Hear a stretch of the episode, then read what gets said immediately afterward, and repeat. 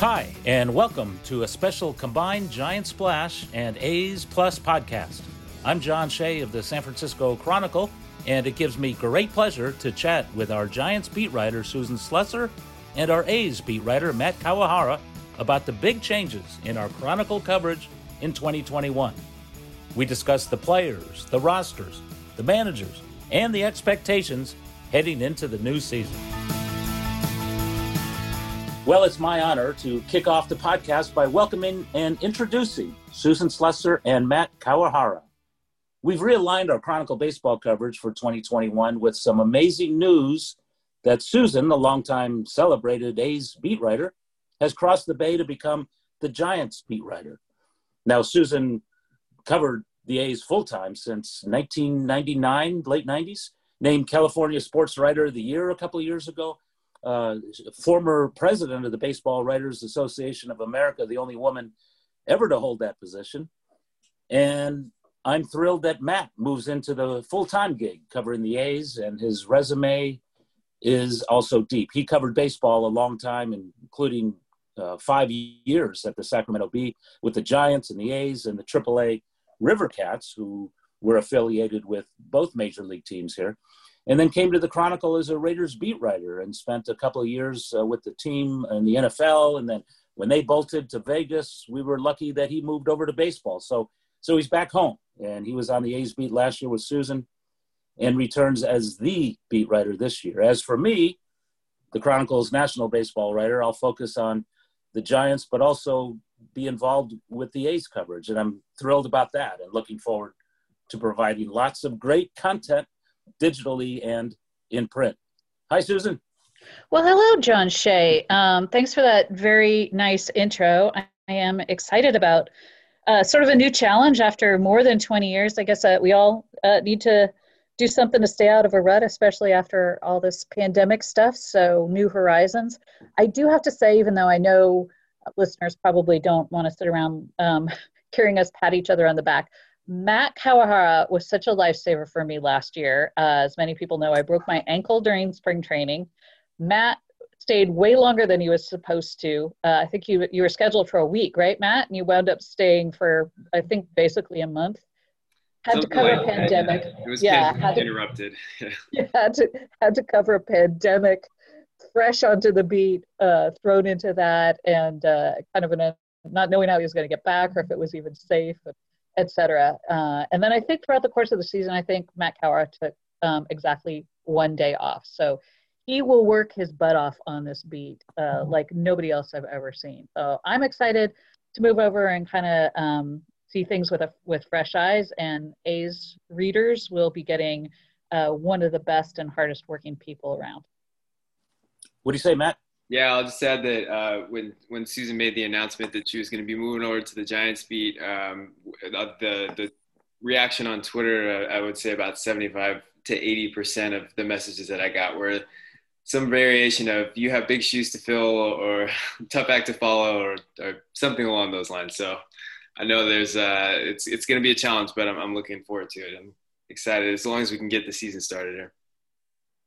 Well, good. Let's let's uh, jump right into talking some baseball. I mean, spring training's supposed to start in mid-February, and the opening day, uh, April first. Giants in Seattle, A's hosting Houston. But uh, you know, it's baseball, so we always wait till the last minute to know exactly what's going to happen. The owners and players going at it. In this case, we don't know if there's going to be a DH or not a DH, expanded playoffs or not.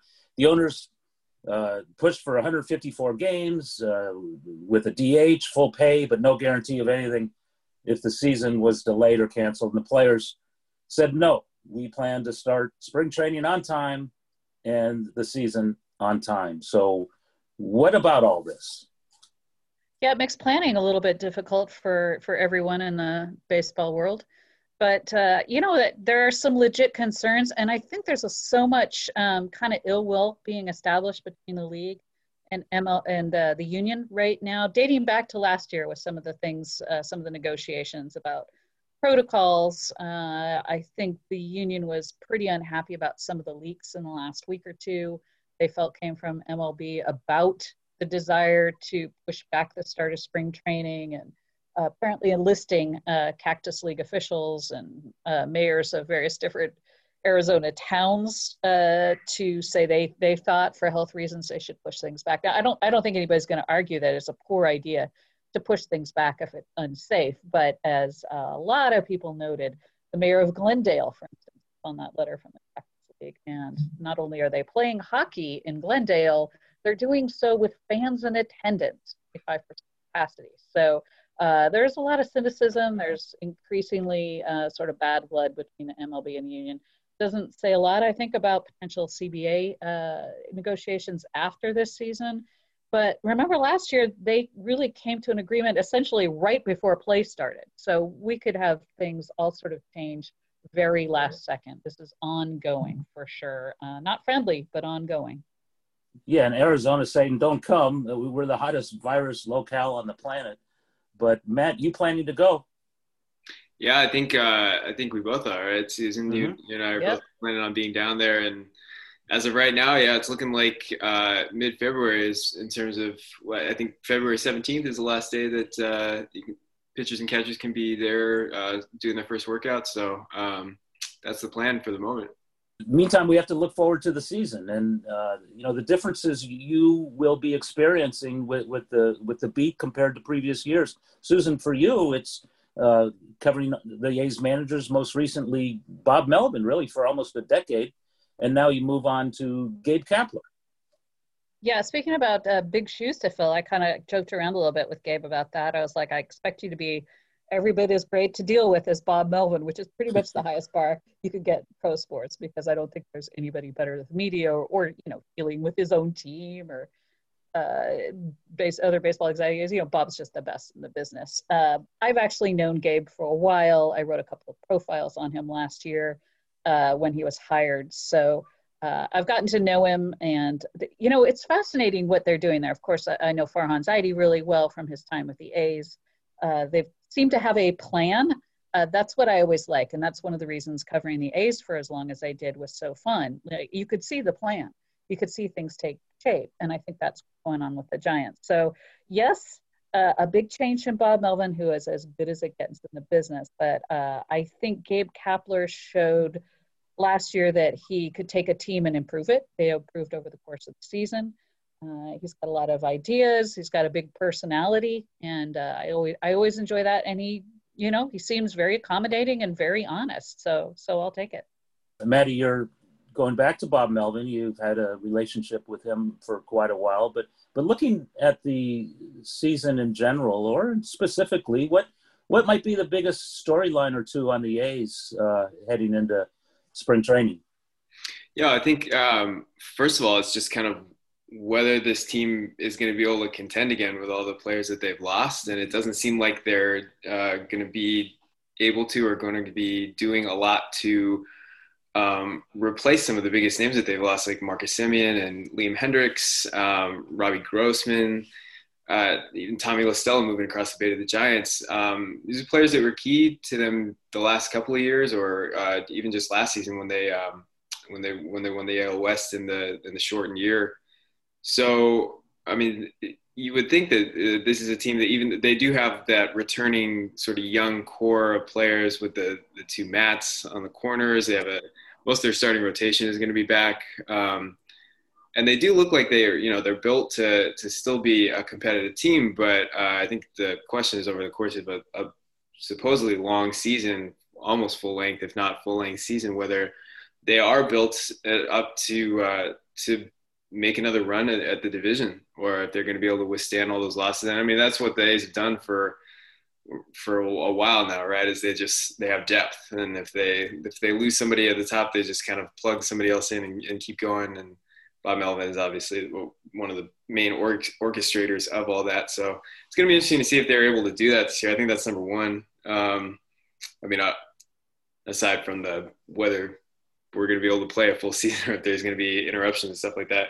Another question for me is just kind of what uh, how Matt Chapman's going to return from uh, from the way his season ended last year with the hip surgery. Um, I mean, by all accounts, he's he's doing well. He's he's recovering right now, um, and uh, you know, being a couple of weeks away from from the start of spring training, I think he's. Uh, I think the projections were he was going to be pretty much ready to go um, by the time everybody's getting down there to Arizona. But just what he's uh, if he's going to be able to return and, and move around the way that he was before. Um, he had some a, a, few hitting struggles even last year before uh, before he went out with the hip. So that'll that'll be something to keep an eye on too for the for the start of spring.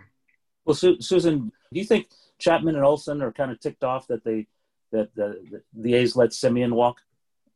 I don't think they're surprised, but if I'm any member of the A's, uh, I'm not uh, very happy about Semien taking off, especially considering uh, he signed a one-year deal. Uh, no matter what the A's financial situation is, uh, if I'm them, I bring Marcus Semien back on a one-year deal, no questions asked. I would have paid more than Toronto paid uh, they didn't give him the qualifying offer. The the Blue Jays offer was just a little bit below the qualifying offer. If I was the A's, I would have done the qualifying offer. I mean, a one year thing when they've got very good young shortstops in their system, none of whom are major league ready, but who will be a year closer, and hopefully there will be a full season of minor league mm.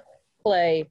Uh, I I just I'm baffled by that decision. Uh, Marcus is everything you want in a player, and including for the A's, local wants to be there, team leader team representative with the union uh, last year during extremely difficult circumstances, helped everybody through that. Calm, zero ego, absolute ultimate team player. I mean, there's nobody that can say anything even slightly bad about Marcus Semien. And then what he gives you on the field, A's are missing two middle infielders. Now, I love Chad Pinder, but he hasn't played everyday shortstop in the big leagues. I'm not sure if he is a big league shortstop every day. Um, and certainly what I know he can't do is play second and short at the same time. So the, the A's have a lot of openings and they could have saved themselves a big headache by, and I, this is not the front office by any means. This is coming from ownership. So looking at the Giants, what are their big, um, their wish list or the, the, the stories that are going to dominate the headlines coming up here in, in February, if there is baseball in February? Well, for the Giants, the, the problem is that the real uh, dominators of headlines in the National League West, the Dodgers and the Padres, I'm not sure the Giants are in that league, but they are making really smart, quiet, incremental moves, including sign, signing Tommy La Stella, which should be announced any day now. Uh, and you know some of the other you know disco as, as you know i love that. Um, a lot of really nice smart low cost moves. I think of the six guys after La Stella that will be significant additions uh, it's just a commitment of under $20 million for, for all of next season, for all of those new guys. So, what are the Giants? That's really the storyline for me this year. Mm-hmm. Are they a team that is still contending? Last year, they went basically right down to the final. They just missed out. Uh, if there's expanded playoffs, maybe they're a team that could sneak into expanded playoffs. If something goes wrong with one of the top two dogs, maybe they could sneak in. As I mentioned earlier, they got better throughout the course of even a short short pandemic season. And uh, they have question marks, sure, a lot of it revolving around pitching.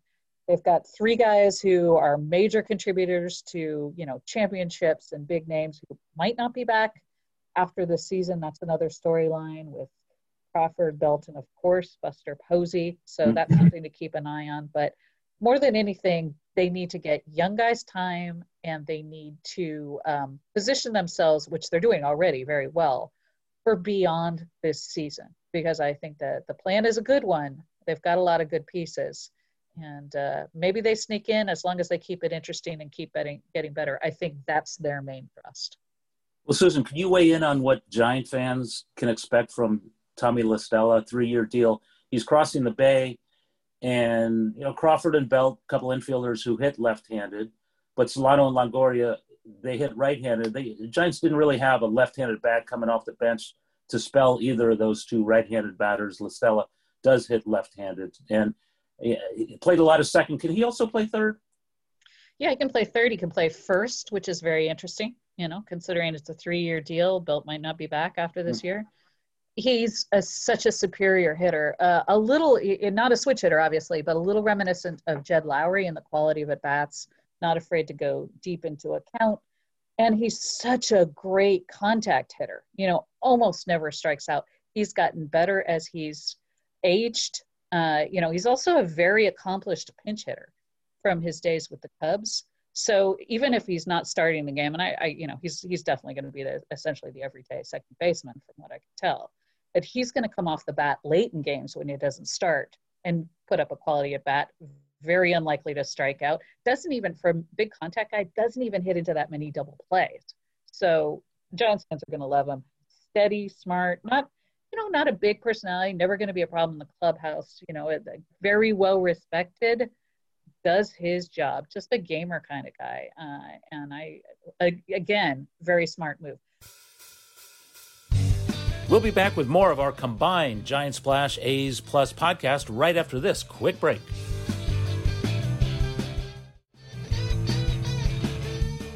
You know, the rotation makeup couldn't be more different on the Giants and A's. Giants have all these free agent signings, and they're all going to be free agents again after the season. Cueto's has the longest contract, obviously, and his runs out after the season. Um, and then the A's have nothing but young and mostly homegrown guys. And, and Maddie, what uh, what do you see out of the rotation? No matter what they do with Semien, is this going to be a, a, team? And no matter what Chapman and Olson do, is this going to be a team that will go just as far as the rotation gets them? I mean, I think if they uh, if they can get kind of that expected incremental improvement um, out of the guys that they're so because like you said, most of them are pretty young. Jesus Luzardo was a rookie last year. He finally uh, you know, made the jump to the, to the big leagues, and it was a uh, a short season, but he showed. I would say it was it was kind of an inconsistent season, but um, he definitely showed flashes of like being the top of the rotation guy that they've expected that he can be. So um, if he can be maybe a little bit more consistent at the top, um, they have uh, Frankie Montas coming back, who was also a little bit up and down. I mean, everybody was a little bit up and down last year, but you don't know how much of that was due to just the weirdness of the season. Um, and obviously that's going to happen you fluctuate a little bit usually over the course of the year. So um, those two guys, uh, there's the question of whether AJ Puk is going to be healthy enough to kind of fill that uh, fifth rotation spot, which I think uh, was the idea. Although you got to see if uh, Susan's idea of using him as the closer is going to come to pass. Um, and by that. Yeah, I mean it's it's definitely an intriguing idea. It's not like they have a, a clear cut replacement for Hendriks uh, otherwise, unless you're looking right at Jake Diekman. But uh, but Chris Bassitt obviously was a great uh, kind of a breakthrough guy last year. So yeah, I think if if all of those guys can be uh, can be fairly steady, um, you know, the, the, it sets up well for them. Although the, you just kind of you wonder a little bit how they're going to handle and, and this is not just the A's it's probably you know mostly league wide um, because last year was so weird and because starting pitchers threw so few innings, um, I think, it, and it'll probably be a little bit team to team, but how are teams going to handle their starting pitchers? Uh, are, are, guys going to be on a little bit of a shorter leash? Are they going to be managing workloads a little bit? Are you going to need more depth where you have like a, a sixth starter that you plug in every once in a while? Or are they going to rely really heavy on the bullpen uh, in the early going? And how does that affect them later on in the year? So um, I mean, if they can if they can have those reliable starters there, that that helps a lot. I, I, I mean, you look a little bit at the uh, the starting pitching depth that the A's have, and it's not. Um, I mean, they have some guys that are uh, coming up through the minors who I think, you know, could uh, could potentially be there. They, you know, they saw Dal- uh, Daulton Jefferies last year and uh, Paul Blackburn. Um, those kinds of guys are there. Uh, but yeah, I think if they can have the the reliable rotation, uh, that'll that'll be big for them. But there there are some just question marks in, in terms of uh, how how they're going to handle them or how they're going to use them. Yeah, what really in, intrigues me is this uh, Farhan Zaidi angle and the former A's executive, and then four years as Dodgers GM, and now running the Giants the last few years, and his influence across the Bay and what he might have learned on how to run a ball club from Billy Beane and David Forst, and, how he's applying that to what's going on now. Because, man, I see a lot of similarities between how Zaidi runs a team and how the A's have been run, Susan. Yeah, for sure. Um, clearly, he, he values a lot of the same metrics. Uh, I think they're probably going after a lot of the same guys. We can see that just with La Stella, the A's. It said La Stella was right at the top of their wish list. Now that was before, uh, obviously, they they decided they uh, ownership decided they have no money. Uh, but also, I think you know the Zaidi is not going to have a lot of huge swings and misses. He can afford to do that now, you know, certainly when he was at the Dodgers and now that he was at the Giants, but he's going to be more cautious than some of the um, big market teams typically are, especially when it comes to free agents. We're, we're seeing that. And uh, he is looking in places that maybe some of the bigger market teams aren't necessarily looking. And I think that's to, put a lot of pieces in place. So when they decide they really can go for it, they can then go out and spend massively if they want to on, say, a Lindor or, or Correa or someone like that next off season, which I would in, anticipate. You're not going to see him go after a Trevor Bauer right now. Sure, they've had talks, like if they could have gotten him on the cheap, maybe.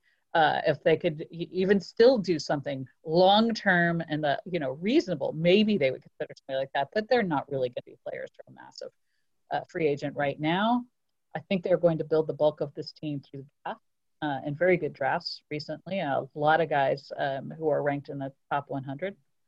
And they're going to add some very nice guys coming back as uh, sort of rehab guys.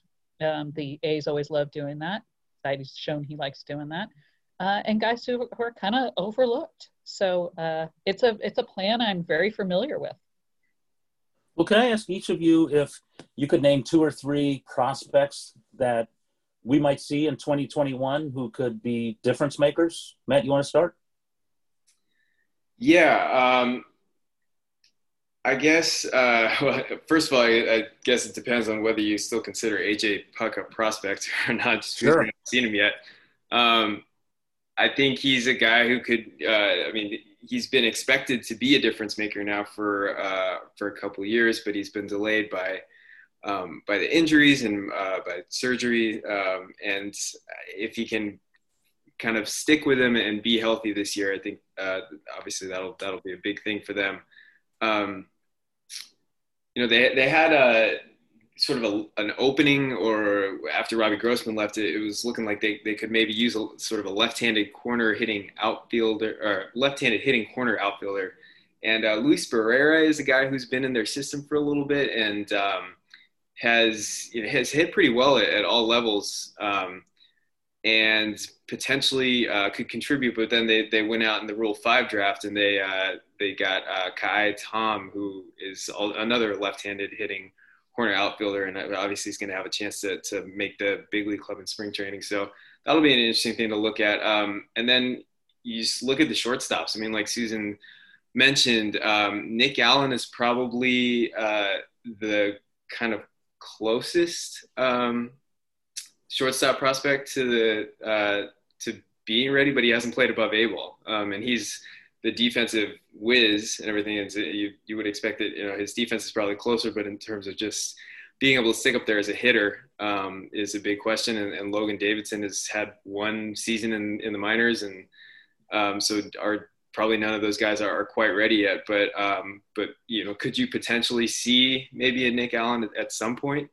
uh, I think that's that's a question, and obviously they have to figure out just what they're going to do with shortstop in general. So those are a couple of guys maybe to to just keep in the back of mind. Well, the Giants, uh, and I've been covering them for a long time, don't always have these prospects that show up very high, or if at all, in in these uh, top 50, top 100 charts, and uh, for top prospects around. But but Keith Law put one together in which there are four of them named. I mean, Marco Luciano and uh, Joey Bart, of, of course, who, who came up and struggled a bit uh with the Giants last year. Heliot uh, Ramos, the center fielder, and um, Seth Corry, the pitcher, uh, broke the top 100. Uh, Susan, do you you see any of those? I mean, I, I, guess Bart, but any of the others showing up and making an impact this year? Well, you know, it's so hard to really project this year for top minor leaguers uh, because most of them got very little playing time last year. Certainly, you know, even the alternate sites, those were not ideal uh, competitive competitions. I think most teams, especially a team like the Giants that wants to get a lot of playing time for its top minor leaguers, might be really, really tempted to just leave a lot of those guys playing at, at AAA or Double A or whatever uh, all season. But yeah, I do think some of those guys, uh, you know, if they're injuries, if there's an opportunity where they could come up and they would also still be getting significant playing time, sure, they would come up. You know, if there were a need, I think they definitely would like to get Joey Bart um, much more minor time. I think that's clear. Uh, but you know, somebody like Ramos could come up, and if there was an injury, um, Sean Hjelle is somebody who I think mm-hmm.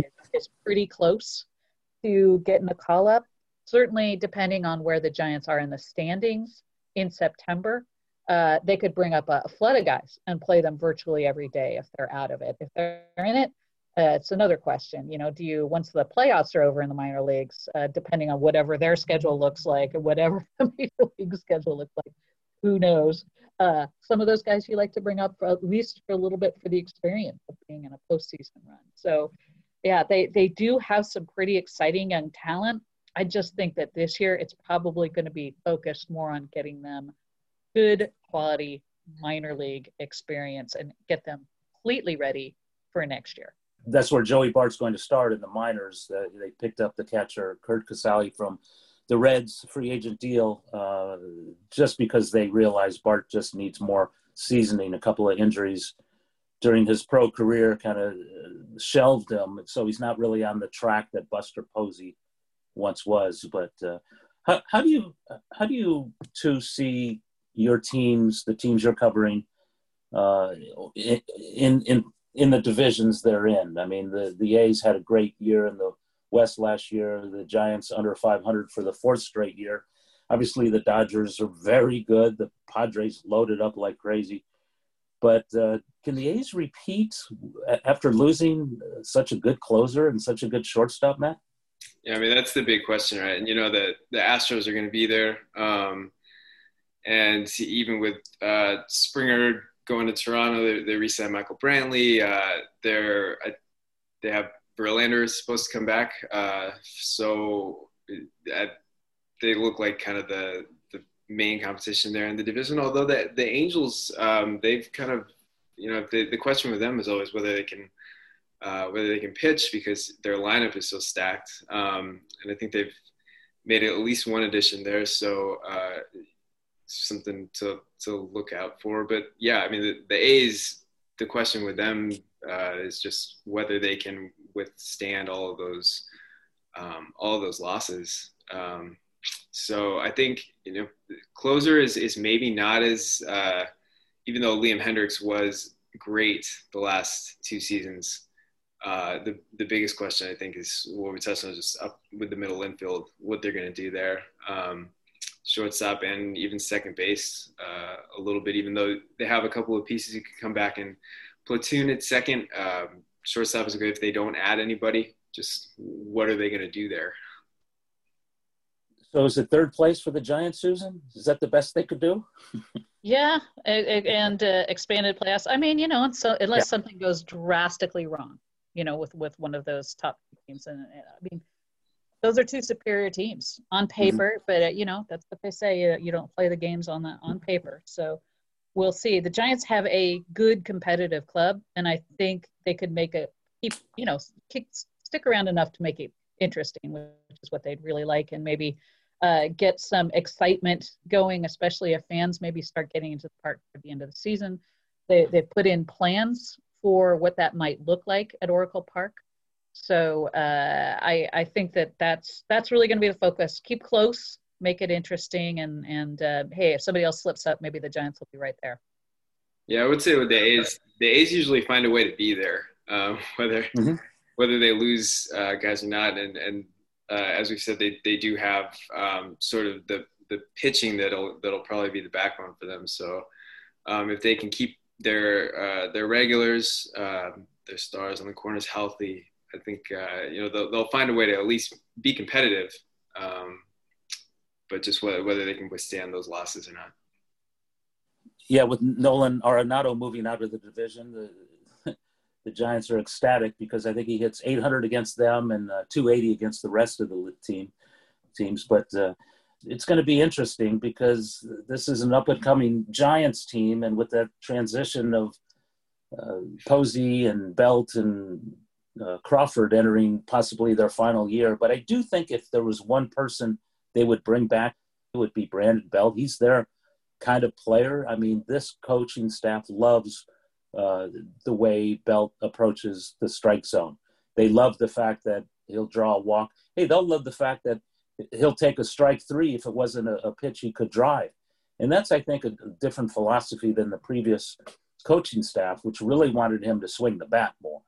But uh, Belt really is is loved by this staff, and his defense is top notch. So I wouldn't be surprised if he was one of the maybe the only guy to return. But it's going to be a uh, an amazing transition year for the Giants and for the Chronicle staff. Uh, Henry Schulman, a longtime Giants beat writer, has stepped aside and spoke with a lot of people on the Giants side who who said, uh, you know, they're sad to see Henry leave, but they're uh, really glad that Susan is uh, coming aboard and that Henry walked away on his own terms, and you know, good for him. He's been with this uh, this program of ours for such a long time, uh, covering the Giants, and I've sat beside my partner for since 1988. So it's going to be a transition for me as well. Anything to uh, to to say about Henry as we close here? Yeah, I mean, I, what a loss to the Chronicle, and honestly, for all of us personally, Henry's as good a friend as he is a teammate, uh, and absolutely the best teammate ever. Um, also, our meetings now, our staff meetings, will be so much shorter because Henry tended to to be the person doing most of the talking in staff meeting. And I, I know John or Matt, you're going to have to pick a face, I think, when we have staff. But yeah, no, I'll love Henry. As you know, it's in our business, you, you run into people that tend to be either really good reporters or really good writers. Um, it's pretty unusual to see both uh, of those abilities in equal measure, and he is just a as good a writer, great a writer as he is a reporter. Uh, and so, we're we're gonna miss him, and and uh, big shoes for me to fill, quite frankly. Yeah, I mean, he set such a high standard for uh, for beat writing. I, mean, I remember uh, when I was at the um, when I was at Cal and writing for the school paper there, I was covering the Cal baseball team, and I would like I would read Henry's uh, game stories and just try to um, sort of emulate the way that he was able to weave kind of what happened in the game together with like the greater context of what was going on with the team or just bigger themes that um, that were like just effortlessly weaved into uh, the game stories that he wrote. So um, yeah, it's a, it's a high standard to, to try to live up to, but um, he did it really well for a really long time. Yes, Susan, I'm not sure if you knew that your job title was to tweet about politics and screaming babies on airplanes. oh, I'll work on that. Yeah, for sure. but uh, well, thank you so much for the time, Susan and Matt, and I'm so looking forward to hanging out with both of you in the press box and beyond. Thanks, John. Thanks, John. Thanks, everyone, for joining us on this combined Giants Splash A's Plus podcast. And a reminder that Susan, Matt, and I will continue providing coverage of the Giants and A's through Chronicle podcasts and newsletters, along with our usual digital and print coverage as we approach the 2021 season.